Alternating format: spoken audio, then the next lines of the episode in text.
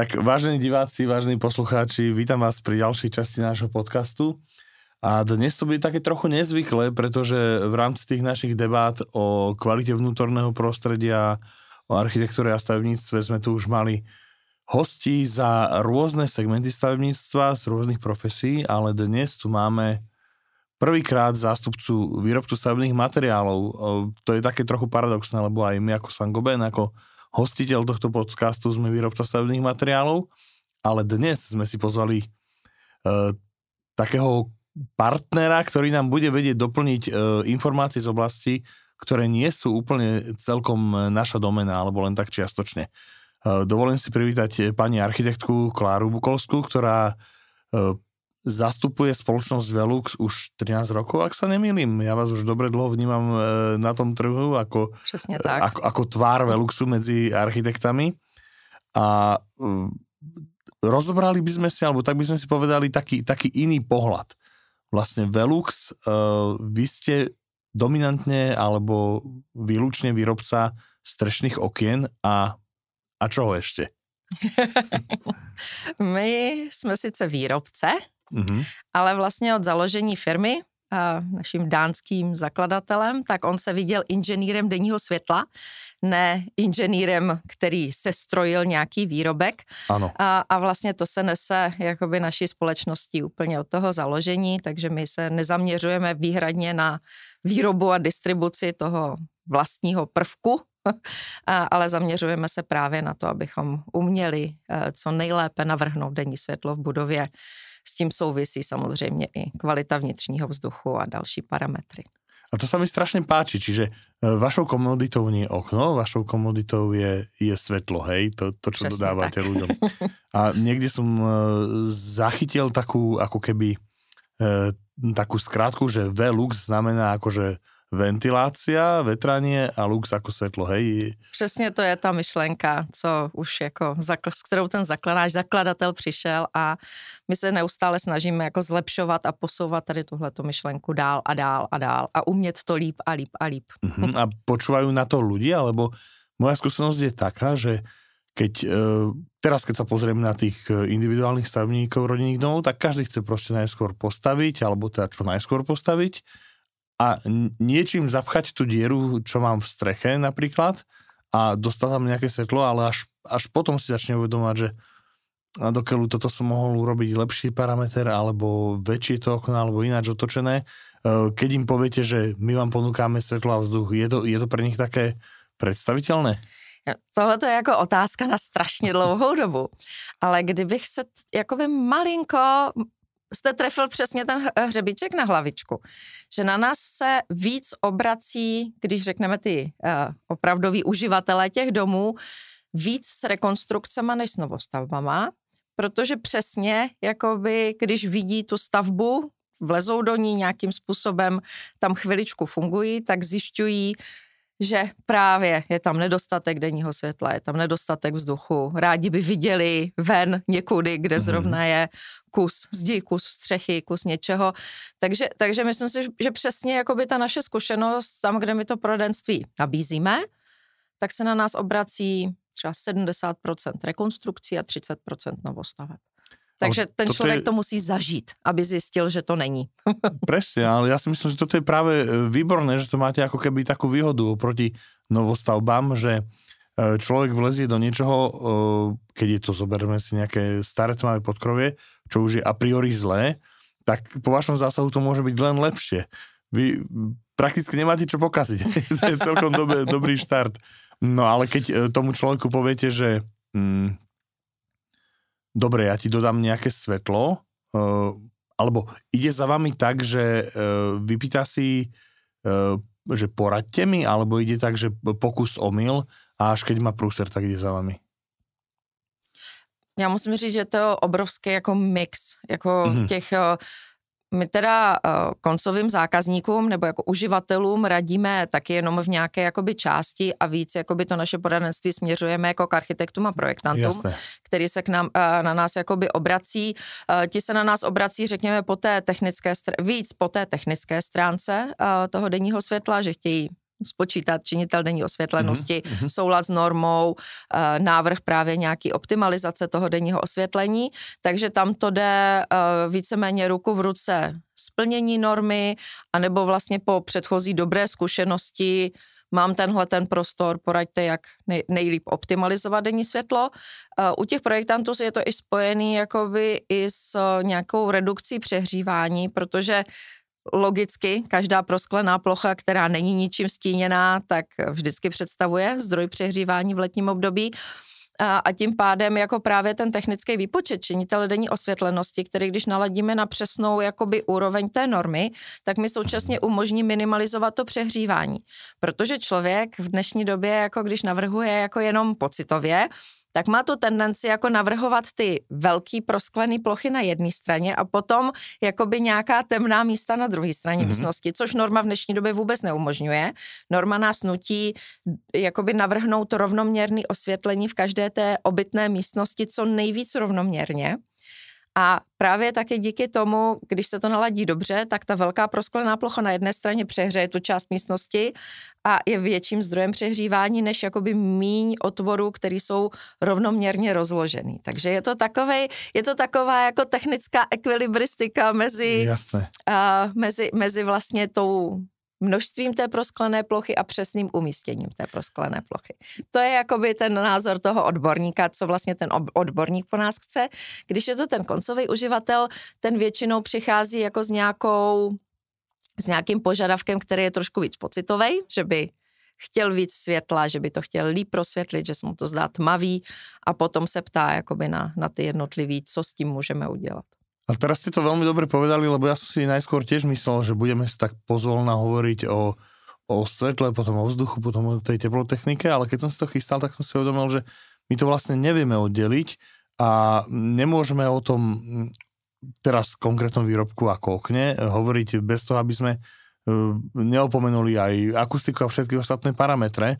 A páči sa mi, že ste začali s tým prehrievaním, pretože e, sám vnímam, vy ste architektka, ja som architekt, že za posledné možno 10 rokov, možno je to viacej, e, ako keby sa začal meniť ten trend. Ešte keď som pred 10 rokmi robil domy, tak som ich robil tak, aby som maximalizoval solár, solárne zisky, aby som vlastne minimalizoval náklady na vykurovanie. Ale dnes e, sa stále viacej stretám s tým, že klienti si vyslovene žiadajú terasy na sever e, a aj okná na sever, pretože to prehrievanie v lete býva väčší problém ako, ako to podchladzovanie v zime. Uh, vám sa darí relatívne dobre bojovať aj s týmito vecami, pokiaľ e, poznám tie, tie vaše doplnky, tak máte celkom pestrý sortiment toho, ako zabrániť tomu prehrievaniu v interiéri, hej? tak my tím, že se zabýváme jenom jedním komponentem, tak ho vlastně do, jako dodáváme jako v nějaké jako kompletní, v nějakým kompletním setu, včetně venkovního stínění, včetně automaticky otvíravého, třeba automatického otvírání mm-hmm. na základě parametrů z čidel, takže i ventilace může být automatická, takže jako ten jeden komponent uh, už můžeme prostě vyladit do, do, do, do dokonalosti, abychom to zvládli, abychom to zvládli dobře vybalancovat. Uh, samozřejmě dělali jsme spoustu jakoby výpočtů, jakým způsobem to venkovní stínění jako pomáhá, nepomáhá v rámci jako potřeby energie na chlazení. Mm-hmm. Tam ty čísla jsou docela zajímavý a když jsme se bavili o těch jako uživatelích těch domů, tak já si, já si vždycky myslím, že když o něčem vykládám třeba pět let, takže už jako třeba ta myšlenka už nějak jako se někde ujme. Snad to má odezvu. Že to má někde odezvu. A, ale, ale třeba ta informace, že když je mi horko, tak eh, to stínění má být venku před tím oknem, tak jako to k většině jako běžných lidí prostě opravdu nedoputovalo a stále si chodí pro vnitřní třeba stínění, tak to, to mně přijde taková jako zajímavá věc, že Eh, že vlastně tady tohle to je takový jako zajímavý efekt, že ten zákazník opravdu toto musím dát ven. Áno, áno, to, to, je... to si určite treba zažiť na vlastnej koži, lebo ja mám u seba tri vaše okná a keď som namontoval exteriérové tienenie, tak som okamžite išiel k rodičom do domu, ktorí majú 5 okien a dovtedy tienili interiérovo. Hneď som to namontoval aj u nich a ten komfort je, je neporovnateľný. Uh, My jsme měřili vnitřní teplotu na skle, samozřejmě s ABS, tam, tam je, tam to je úplně jako obrovský čísla. A když jsme potřeb, eh, počítali na slovenském prostředí, uh, myslím, že loni jsme se tím tak jako, tak jsme počítali jako potřebu energie na chlazení a s tím venkovním stíněním my to snížíme o nějakých 65%, mm-hmm. což je jako uh, je obrovský rozdíl, číslo. Ne? A když, se, když si to velký číslo člověk třeba rozpočítá na počet dnů, kdy se doopravdy jako přehřívá ta místnost nad těch třeba 25 stupňů, což jsme dávali, jako, eh, teda 27 stupňů, ano. což jsme dávali jako, jako třeba limit, tak ten počet dní nebo počet hodin byl v řádu jako desítek. Tak jestli těch pár desítek hodin ten člověk jako v rámci toho roku opravdu nevydrží a to bez té klimatizace se neobejde, mm-hmm. když se bavíme o šetření energií, tak to je takový jako, takový, že jsem až překvapená z těch čísel, kolik, kolik to ano. doopravdy dává. Jasné. Spomenuli ste aj to automatické otváranie, vlastne ako, ako súčasť vetrania celého domu. Uh, máte ako Velux nejakú, nejakú filozofiu? Preferujete uh, núdené vetranie alebo prirodzené vetranie? V súčasnosti tá norma je nastavená tak, že vlastne dom bez rekuperácie sa, sa nedá postaviť, ale uh, celkom dobre sa pri vašich výrobkoch dajú využívať tie systémy prirodzeného vetrania, komínový efekt a podobne. Samozřejmě tahle věc jako funguje výborně. Uh, jestli je, má dům mechanickou ventilaci s rekuperací nebo nemá, prostě jako nám je to jedno. ano, ano. Náš výrobek funguje jako v jakýmkoliv prostředí.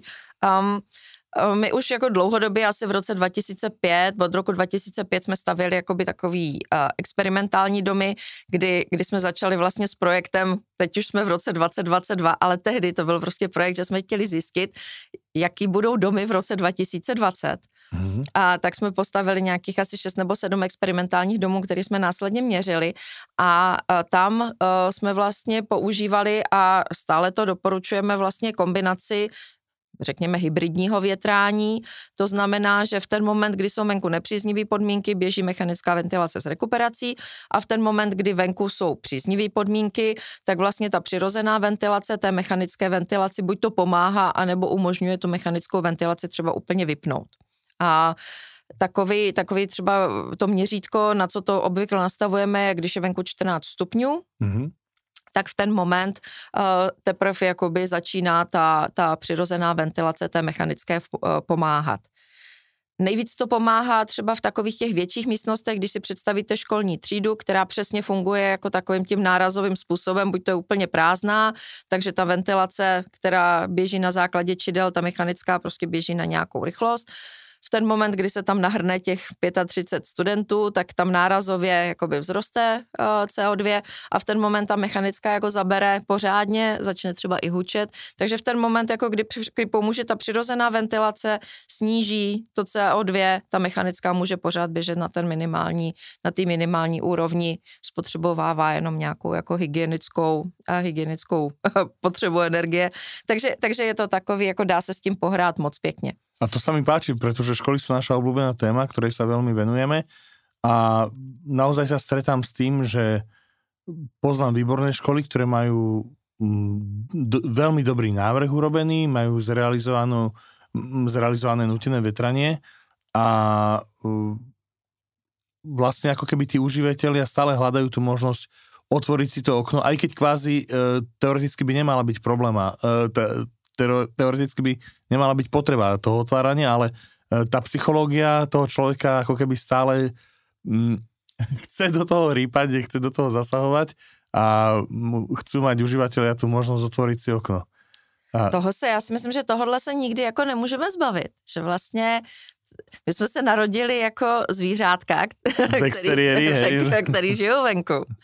A jakoby v určitém momentu mně přijde jako toho dne, tak jako na každýho z nás, jako přijde ta potřeba, že, že prostě chce ten vzduch, který prostě třeba i trochu voní, nebo i trochu smrdí, nebo prostě, ano, ano.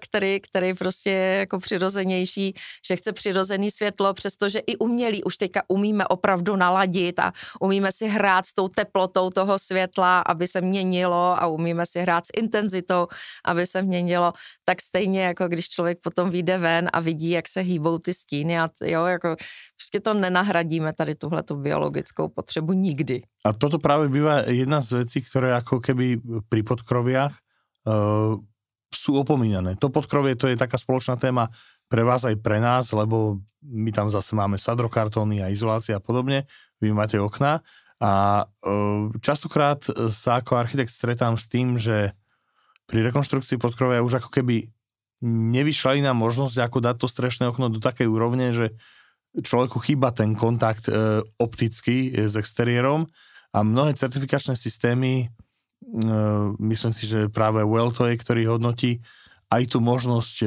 výhľadu, aj tú možnosť nejakého toho pocitového prepojenia s exteriérom. Vy sami máte nejaké také svoje odporúčania alebo e, svoje rady, že ako to urobiť, aby to bolo dobré? Ne, nejenom svoje, my máme oporu i v normě. to je to šťastie, hej. Nejenom my. Nám je vlastně jedno, kdy hmm. kam te, teoreticky by nám mělo být jedno, kam, si, kam se to okno nainstaluje, ale, ale není. A ten výhled je psychologicky nesmírně důležitý. Norma denní světlo, evropská norma denní světlo, jasně mluví o tom, že vlastně z toho okna má být výhled ven v pozici sedícího člověka, takže normální výška parapetu samozřejmě odpovídající podle výšky budovy, takže od těch 90 do třeba metru maximálně spodní hrana skla, tak aby člověk stále měl ten kontakt s tím venkovním prostředím, protože je to psychologicky jako nesmírně, nesmírně důležitý. Ale Uh, my se pohybujeme nejen v podkroví, my máme široký portfolio i oken do plochých střech, takže vlastně jako prosvětlení právě jakoby plochých střech je prostě jako úplně stejný téma, jedno mm-hmm. jaký tvar, prostě ta místnost v tom posledním podlaží má jako nejlepší příležitost právě k tomu, aby použila komínový efekt, aby byla rovnoměrně osvětlená, aby právě jako fungoval každý, každý tady tenhle ten prostor jako tím optimálním způsobem. Akorát chce tomu věnovat čas, chce se mm-hmm. na to mhm. soustředit a, a chce to, aby o tom člověk trošičku popřemýšlel.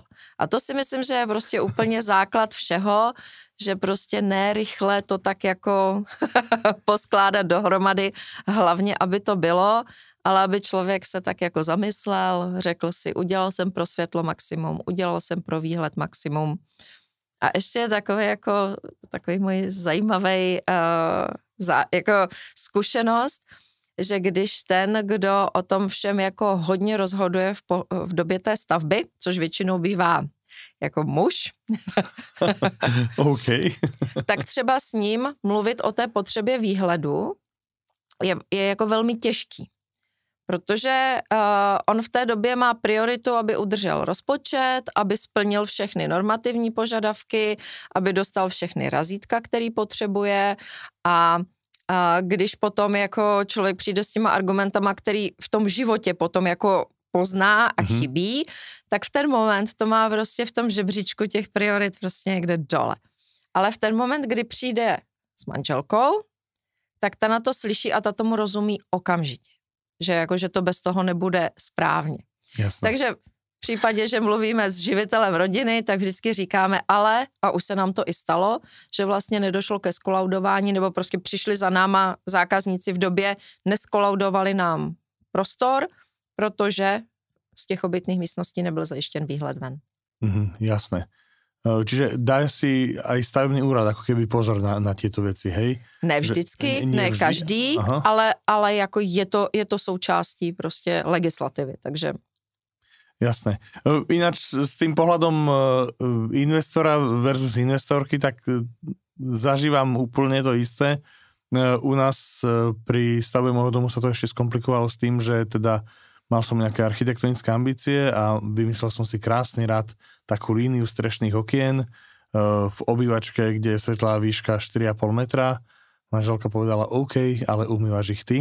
A, takže to je moja robota tých párkrát za rok vyliezť na tú strechu a poumývať to a úplne ináč sa na to pozerám teraz ako architekt, že, že keď, keď to projektujem, tak predsa len tá praktická stránka uh, nemôže byť opomenutá. Našťastie tie vaše systémy, akože neviem si ich vynachváliť, uh, veľmi dobre sa to udržiava, ale vidím aj u vás ten posun za posledné roky. A ešte keď som montoval tie okná, tak k dispozícii boli tie klasické drevené rámy s dvojsklom. Dneska vidím, že e, veľmi intenzívne sa používajú tie poplastované, bezúdržbové e, s trojsklom Uh, a s venkovní vrstvou proti ulpívání prachu, takže už na, to, už na to máme jako takovou, my, my nesmíme říkat, že to je nanotechnologie, takže mm. jsem to neřekla. Okay.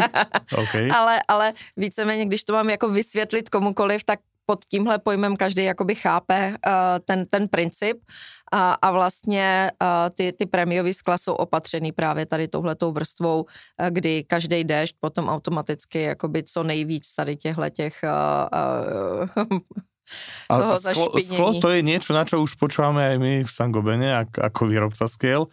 A, a práve toto ma zaujíma. Dobre, teraz idem, alebo prečo príklad? Reálne, idem robiť prístavu na môj dom, idem si vyberať, aké strešné okná by som tam chcel použiť. Čiže je niečo také, e, čo by ste považovali za, za štandard v dnešnej dobe, pod čo by ste už nešli? Že je to také akože bare minimum? No, my ani neprodáváme dvojskla už teďka, takže jako mm. pod, dvo, pod, pod trojsklo se principiálně jít nedá, takže, takže to je takový, jako řekněme, základ. A, a potom záleží na tom, v jakým místě to okno je, v jakém prostoru ten, to okno je. Já bych uh, třeba tu, tu, tady tuhle tu vrstvu proti pra, právě pro to snadné čištění vzhledem jako k nějakému dlouhodobému užívání, tak to je něco, do čeho já bych investovala. To, co je strašně důležitý, tak zvolit správný způsob ovládání, opravdu mm-hmm. si uvědomit, v jaký to okno je ve výšce, v jaký okno je ve výšce, jestli ho chci ovládat nahoře, dole, jako, mě, ono takhle, když to člověk řekne, tak to zní jako strašně jako stupidně. Ale k nám chodí projekty, anebo třeba jako i nafocený krásný stavby.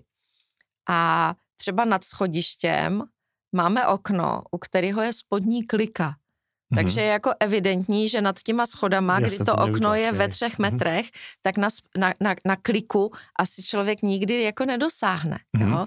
A, a jako tam prostě proč je tahle ta volba je pro mě jako absolutně jako neuvěřitelný a přitom to okno s tou spodní klikou je dražší než to okno, který se ovládá tou horní klapkou, kam jde vždycky domontovat motor. Mm, čiže zase je to o tom uvažovat. Čiže jo, jo. musí uvažovat investor, musí uvažovat architekt. Uh, častokrát sa mi stane, že oni si to dobre rozmyslia, ale neuvažuje ten monter. Ano, a... ten potom přiveze něco a pak na to všichni koukají častá taká bolesť, s ktorou uh, som sa stretával pri uh, revíziách konštrukcií podkrovy, boli práve zlé montážne detaily, nedoplnená mm, izolácia až po, až po okno, uh, nedoplnené alebo ne, nedopojené parozábrany, pretože pokiaľ je to zotované na stavbe, tak nie vždy to urobia tak, aby to splnilo blower door test myslím, že ste sa stretli s niečím podobným, keďže ste zaradili tie montážné sady do svojho sortimentu. Uh, řekněme to, to napojení uh, zvenku, mm-hmm. to znamená jako pojistná hydrolace, hydroizolace. My máme jako systémový, systémový zateplovací rám a použi, při použití těchto prvků, tak my vlastně zvyšujeme záruku na to okno. Tam teda musím říct, že jako tahle ta kombinace těch dvou prvků, kdy zákazník na zvýšenou záruku vždycky slyší, mm-hmm. tak se eliminovalo prostě strašně moc potíží, eh, který prostě ten montážník mohl udělat, že se mu nechtěla do té úzké prostory mezi tou krokví a tím oknem jako docpávat ta vata. Takže tam, tam bych řekla, že se jako ta, ta bezpečnost montáže jako zlepšila maximálně. Tam, kde pořád jako je prostor ke zlepšení, když bych to řekla takhle, mm-hmm. tak je právě napojení toho parotěsu, protože my sice prodáváme systémový parotěs, který je přesně jako svařený na přesnou velikost okna a podobně. Problém je v tom, že ten, eh, kdo montuje okno, tak to montuje tesař, jakoby současně se střechou. Ale potom, i když ten parotěs je na tu stavbu nakoupený, tak on na té stavbě zůstane, ať už jako složený nebo i třeba přidělaný v tom okně, ale potom trvá nějakou delší, nějaký delší časový úsek, než vůbec přijdou sádrokartonáři. Jasně, a dopojí to. A, a, a, a dopojí to. Takže mm-hmm. v tomhle mezičase se ten parotěz třeba potrhá, ztratí. Když se nechá na té stavbě, tak kdokoliv zapomene, že tam je. A, a je to prostě ještě jakoby další profese, jakoby ta sádrokartonářská, eh, kdy my musíme jako ty sádrokartonáře neustále jakoby doškolovat o tom, jak správně napojit ten parotěz přestože jako systémový prvek to je. Ale problém je Jasne. tam jakoby v těch, v těch těchto těch krocích, takže to je úkol stavebního dozoru, aby vlastně tady v tom mezičase jako to pohlídal, no. Dobre, čiže dajme tomu, že už máme to okno dobre navrhnuté, dobre vybraté a mali sme aj šťastie na montážníkov, ktorí to dobre e, namontovali. E, čo potom tá, um, tá údržba, prevádzka, nejaké, nejaké také veci? Viem, že e, oknári pri klasických oknách častokrát bazírujú, alebo teda pripomínajú to, že treba okná sezónne nastavovať, doštelovávať. U vás také niečo, existuje taký nejaký taký manuál, že čo s tým má robiť ten člověk, aby mu to fungovalo dlhodobo? Ten princip jako u každý mechanické věci, občas promazat panty se vyplatí. Jasné. A, a, a samozřejmě tam kde, tam, kde je prostě nějaký těsnění, máme tam i prachový filtr a protihmyzový filtr, takže když je otevřená klapka, tak sice vzduch jde dovnitř, ale neprochází dovnitř jakoby jednak větší částečky hmyz a nic takového, tak vlastně ten prachový a hmyzový filtr jednou za čas je opravdu mm-hmm. jako potřeba vyklepat, aby, aby stále dobře plnil tu svou funkci. A, ale když to jakoby trošičku srovnám, tak um, přesně je taková i ten dotaz, nebo jakoby ten, ta doba, kdy je lepší to okno vyměnit a kdy je lepší ho servisovat. A, a tady... A tam, tam smeruje ta moje otázka mám, mám vaše okna 12 rokov, idem robiť e, prístavbu, ako som spomenul, oplatí sa mi tie okna už vymeniť, alebo ich nejako, lebo to sú ešte dvojsklá, viete.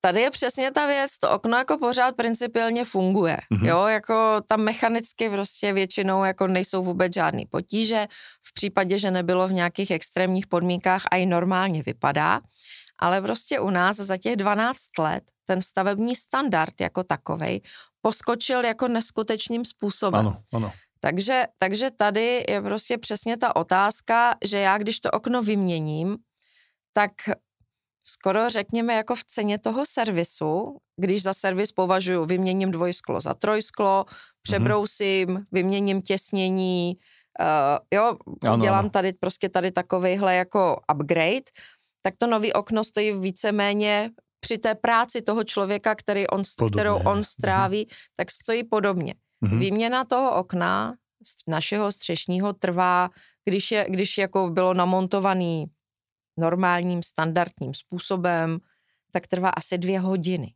Jasne. Kdežto, když, se, když teďka jsem vám vy, vy, řekla, co, co všechno třeba, urobit, že? tak ten člověk s tím jedním oknem doopravdy stráví téměř celý den. Takže Určitě, jako... Hej tam, Jasne, stojí jako, za zvažení, hej? Sto, tam jako třeba 12 let si myslím, že ještě tak jako, ale když už mi někdo řekne 15 let, tak mm-hmm. mu říkám, hele, 15 let starý okno, tehdy běžný účka byly prostě někde kolem 1,8, 2, ano. jo.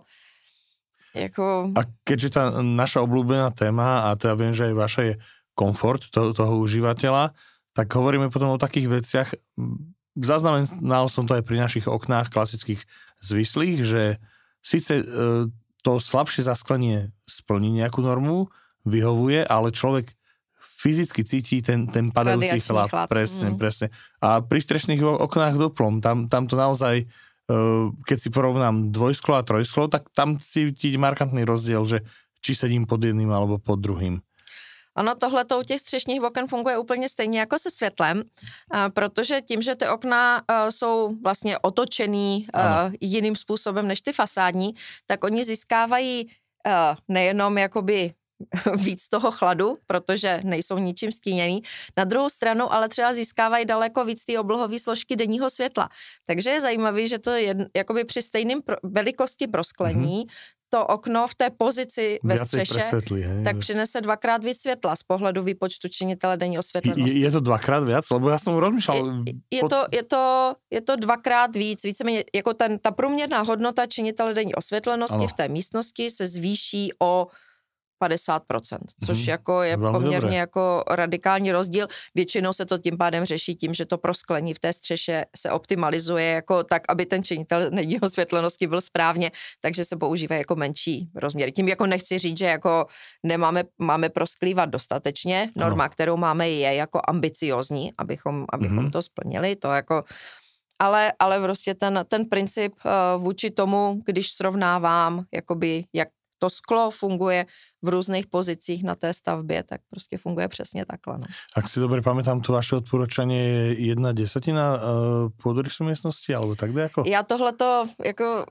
je to, je to, když si to někdo Případ chce... případu, samozřejmě. Někdo chce použít, tak ano, je to něco, ale já to hrozně ra- nerada používám, protože, jak jsem říkala, ta, jako ty naše požadavky v dnešní době i ta norma mluví o té rovnoměrnosti. Mm-hmm. Takže já, když mám místnost, která je hlubší než 3,5 metru a chci tu, chci tu prosklenou plochu dát na tu stranu a ať dám jakkoliv velkou prosklenou plochu, i když si představím místnost, ano. která je hlubší než 3,5 metru a já tu celou fasádu kompletně prosklím, Rozumím. úplně, úplně celou, tak já už v konci té místnosti, když ta místnost má třeba 4 metry, tak ten poslední půl metr už nemá ani 1% činitelné osvětlosti, že já nesplním normu. Takže proto já hrozně nerada říkám tady tu jednu desetinu, mm-hmm. protože v ten moment, když si Záleží člověk... na tom, kde je umístěné to okno a podobně. Hej? Přesně, takže, takže když ta místnost je úzká a dlouhá a to okno je na jedné straně, tak jako může být jakkoliv velký, ale ten komfort tam není a není to jako správně. Takže mm-hmm. je tam potřeba si vždycky říct, dobře jedno desetinu, když je umístěný ve středě místnosti. Nebo když to reprezentují dva otvory rovnoměrně mm-hmm. Rozumím, rozumím. Takže je to takový jako... Dobre, uh, ešte by som sa rád spýtal na jednu vec. Sama ste spomínali, že uh, ako keby rekonštrukcie tvoria gro uh, alebo väčšinu tých prípadov, ktoré riešite. Rekonštrukcie podľa mňa budú um, stále väčšou témou. Na Slovensku prichádza tzv. plán obnovy, ktorý vlastne rieši aj zlepšenie stavu existujúcich budov a využívanie podkroví je téma, ktorá proste to, to je stále veľký hit. Vy ste mali aj na Slovensku taký, taký projekt Renoaktiv, ktorý sa vlastne zaoberal rekonštrukciou takého úplne typického vidieckého domu. Čo ste pri tom zistili? štvorcový dom. Ano, ano, ano. um, co jsme zjistili? Uh, my jsme vlastně um, celý ten projekt začínali s takovou jakoby myšlenkou, že, že nás hrozně zajímalo, jak by se dal jako zrychlit ten proces té obnovy. Samozřejmě, jako všichni víme, že v ten moment, kdy přichází nějaké státní dotace, všechno se zrychlí a funguje to uh, financování je prostě gro celého, celého stavebního průmyslu, to jako nemůžeme. Ale my jsme si tak jako říkali, jestli tomu neumíme nějak pomoct i nějak jinak. Uh, a dělali jsme si řadu průzkumů, proč vlastně ten člověk, který na Slovensku 85% nebo neli víc vlastníků bydlí tak. v domech, jako nebo vlastní ty domy, ve kterých ano, ano. bydlí, takže vlastně každý ten člověk je zodpovědný sám za sebe a za ten komfort toho bydlení, v který má tak eh, jak, eh, proč vlastně jako do té rekonstrukce nejdou, co, co je jakoby brzdí mm-hmm. uh, a tam bylo hrozně zajímavé to, že tam bylo oni musí, jako museli rozumět tomu, že se jim zlepší komfort, že ušetří v rámci provozu toho domu. To bylo jako třeba 50 na 50, že tam jako nebyl, a mm. obojí dohromady, jo, že to nebylo jako, že, jedno nebo druhý, mm. museli, jakoby, uh, museli jako pochopit, že obojí se zlepší v tomhletom případě, ale co byly jako ty největší brzdy, tak byly nevím, kde začít, s takovýmhle obyčejným domkem, nechci jít za architektem, ten by se tomu přece nevěnoval. Mm-hmm. Uh, nevím, koho oslovit, kdo by mi to jako dobře navrhnul, protože takovýmu blbýmu malýmu domku by se nikdo nevěnoval. Prostě tohle byly Jasne. přesně jakoby to, jak přemýšleli ty, ty vlastníci těch, uh, tady právě těchto těch nerekonstruovaných, my jsme se vyloženě zaměřili na ty čtvorcové domy, tak jsme si říkali, pojďme to zkusit, udělejme právě tady takovýhle nějaký jako vzorový dům, vzorovou rekonstrukci a, a, a zrekonstruovali jsme dům v Šali. Mne sa to páčilo, že vy ste vlastne tú architektúru toho domu ako keby ani nemenili na vonok. Vy ste zachovali ten štvorcový tvar, vrátane My jsme uspořádali jedného... architektonickou soutěž, mm-hmm. a, ale právě jakoby zadáním té soutěže bylo, aby uh, to řešení nepředstavovalo žádný jako architektonický výrazný počin, když mm-hmm. bych to řekla takhle, a, ale chtěli jsme jakoby najít řešení, kterou, kterýmu bude větši, mainstream, hej. Mm-hmm. mainstream, kterýmu bude většina těch lidí rozumět. Mm-hmm. a, a současně který bude jako co nejekonomičtější. Takže jako ono to automaticky navádí k tomu, že, že jakoby k nějakému zásadní změně té architektury toho domu nedošlo, když si to má jakoby dovolit jakoby běžný člověk. Mm-hmm. A, ale ten dům vypadá víceméně stejně zvenku to, to, eh, to a, a víc jako do ulice. To, co jako je do dvora a to, co je vevnitř, tak tam ta změna je víceméně jako radikální protože jako ten dům um, se úplně jako obrátil vzhůru ano, nohama, když to řeknu takhle, protože dřív vždycky do ulice byly ty parádní pokoje, kde ten babička s dědečkem, ten obyvák byl, nedej bože, zam, jenom zamknutý během, během, během, během normálního všedního ano. dne a jenom ty nedělní návštěvy si chodívali sednout do, do těch dvou parádních pokojů, co byly do ulice. A, a všechno, takový ten běžný provoz směřoval právě jakoby do té zahrady, kde byla ta, skoro řekněme, černá kuchyně ano. a a prostě tady tyhle ty servisní místnosti. A dnes je to užívání vlastně úplně naopak. Hej? A my chceme ten dům používat přesně naopak. My chceme to mít otevřený do zahrady, spojený obyvák s kuchyní. Takže, takže vlastně jakoby zevní, ta, tam přichází ten wow efekt teprve, když se přijde dovnitř, vidí se to, to vlastně spojení. My jsme ten obyvák otevřeli až do krovu, Uh, takže je obrovský a je mm-hmm. tam mhm. právě krásně to spojení s tou zahradou, s tím venkem, světlo přichází ze zhora, takže celá ta do, dispozice je prosvětlená až do celé ty hloubky, takže Ja musím povedať, že uh, mne ten projekt veľmi páči a považujem ho ako architekt a človek, ktorý častočne rýpal do urbanizmu za veľmi úspešný práve preto, že nemení charakter tej dediny, e, zachováva tú architektúru tak, tak ako vlastne tam bola ak nie staročia, tak 10 ročia minimálne a pritom ten komfort sa rapidne zmenil. Naozaj, ako ste povedali, e, ten, ten dojem, keď človek vstúpi do toho domu, je, je prekvapujúci. Človek je zvyknutý na to, že keď vojdem do tohto štvorcového, tak to zažívam takto, ale toto je úplne nový zážitok. A veľmi ma bavilo aj sledovať tú story, ako ste to odprezentovali. E, človek nejaký čas ako keby žil s tou rodinou s tým, ako oni prechádzajú tou rekonštrukciou. Myslím si, že je to veľmi dobrá inšpirácia aj pre, teda pre mnoho podobných prípadov. Je to, je to určitě, určitě velmi zajímavý zážitek. Uh, my jsme, jako architekt Martin Doršic, který vyhrál právě uh, uh, tu soutěž, tak uh, se hodně soustředil i na takové jako drobné detaily, takže přestože ta architektura vlastní toho, té stavby se moc nezměnila, tak třeba jako má opravdu pěkný detaily, Uh, jo, že, že ten, ta, v tom detailu taky trošičku tkví ten ďábel, aby, aby, aby uh, ten efekt té stavby tam byl. A to, jak jste se žili s tou rodinou, tak to, si, to, to musím říct, že fakt byl jako zážitek. A jim se počas té výstavby právě narodilo, narodil i druhý, mm-hmm. druhý syn, takže, takže uh, byl... To mali takovou reality show, hej? Že jenom, vlastně jenom, pro nás, jenom pro nás.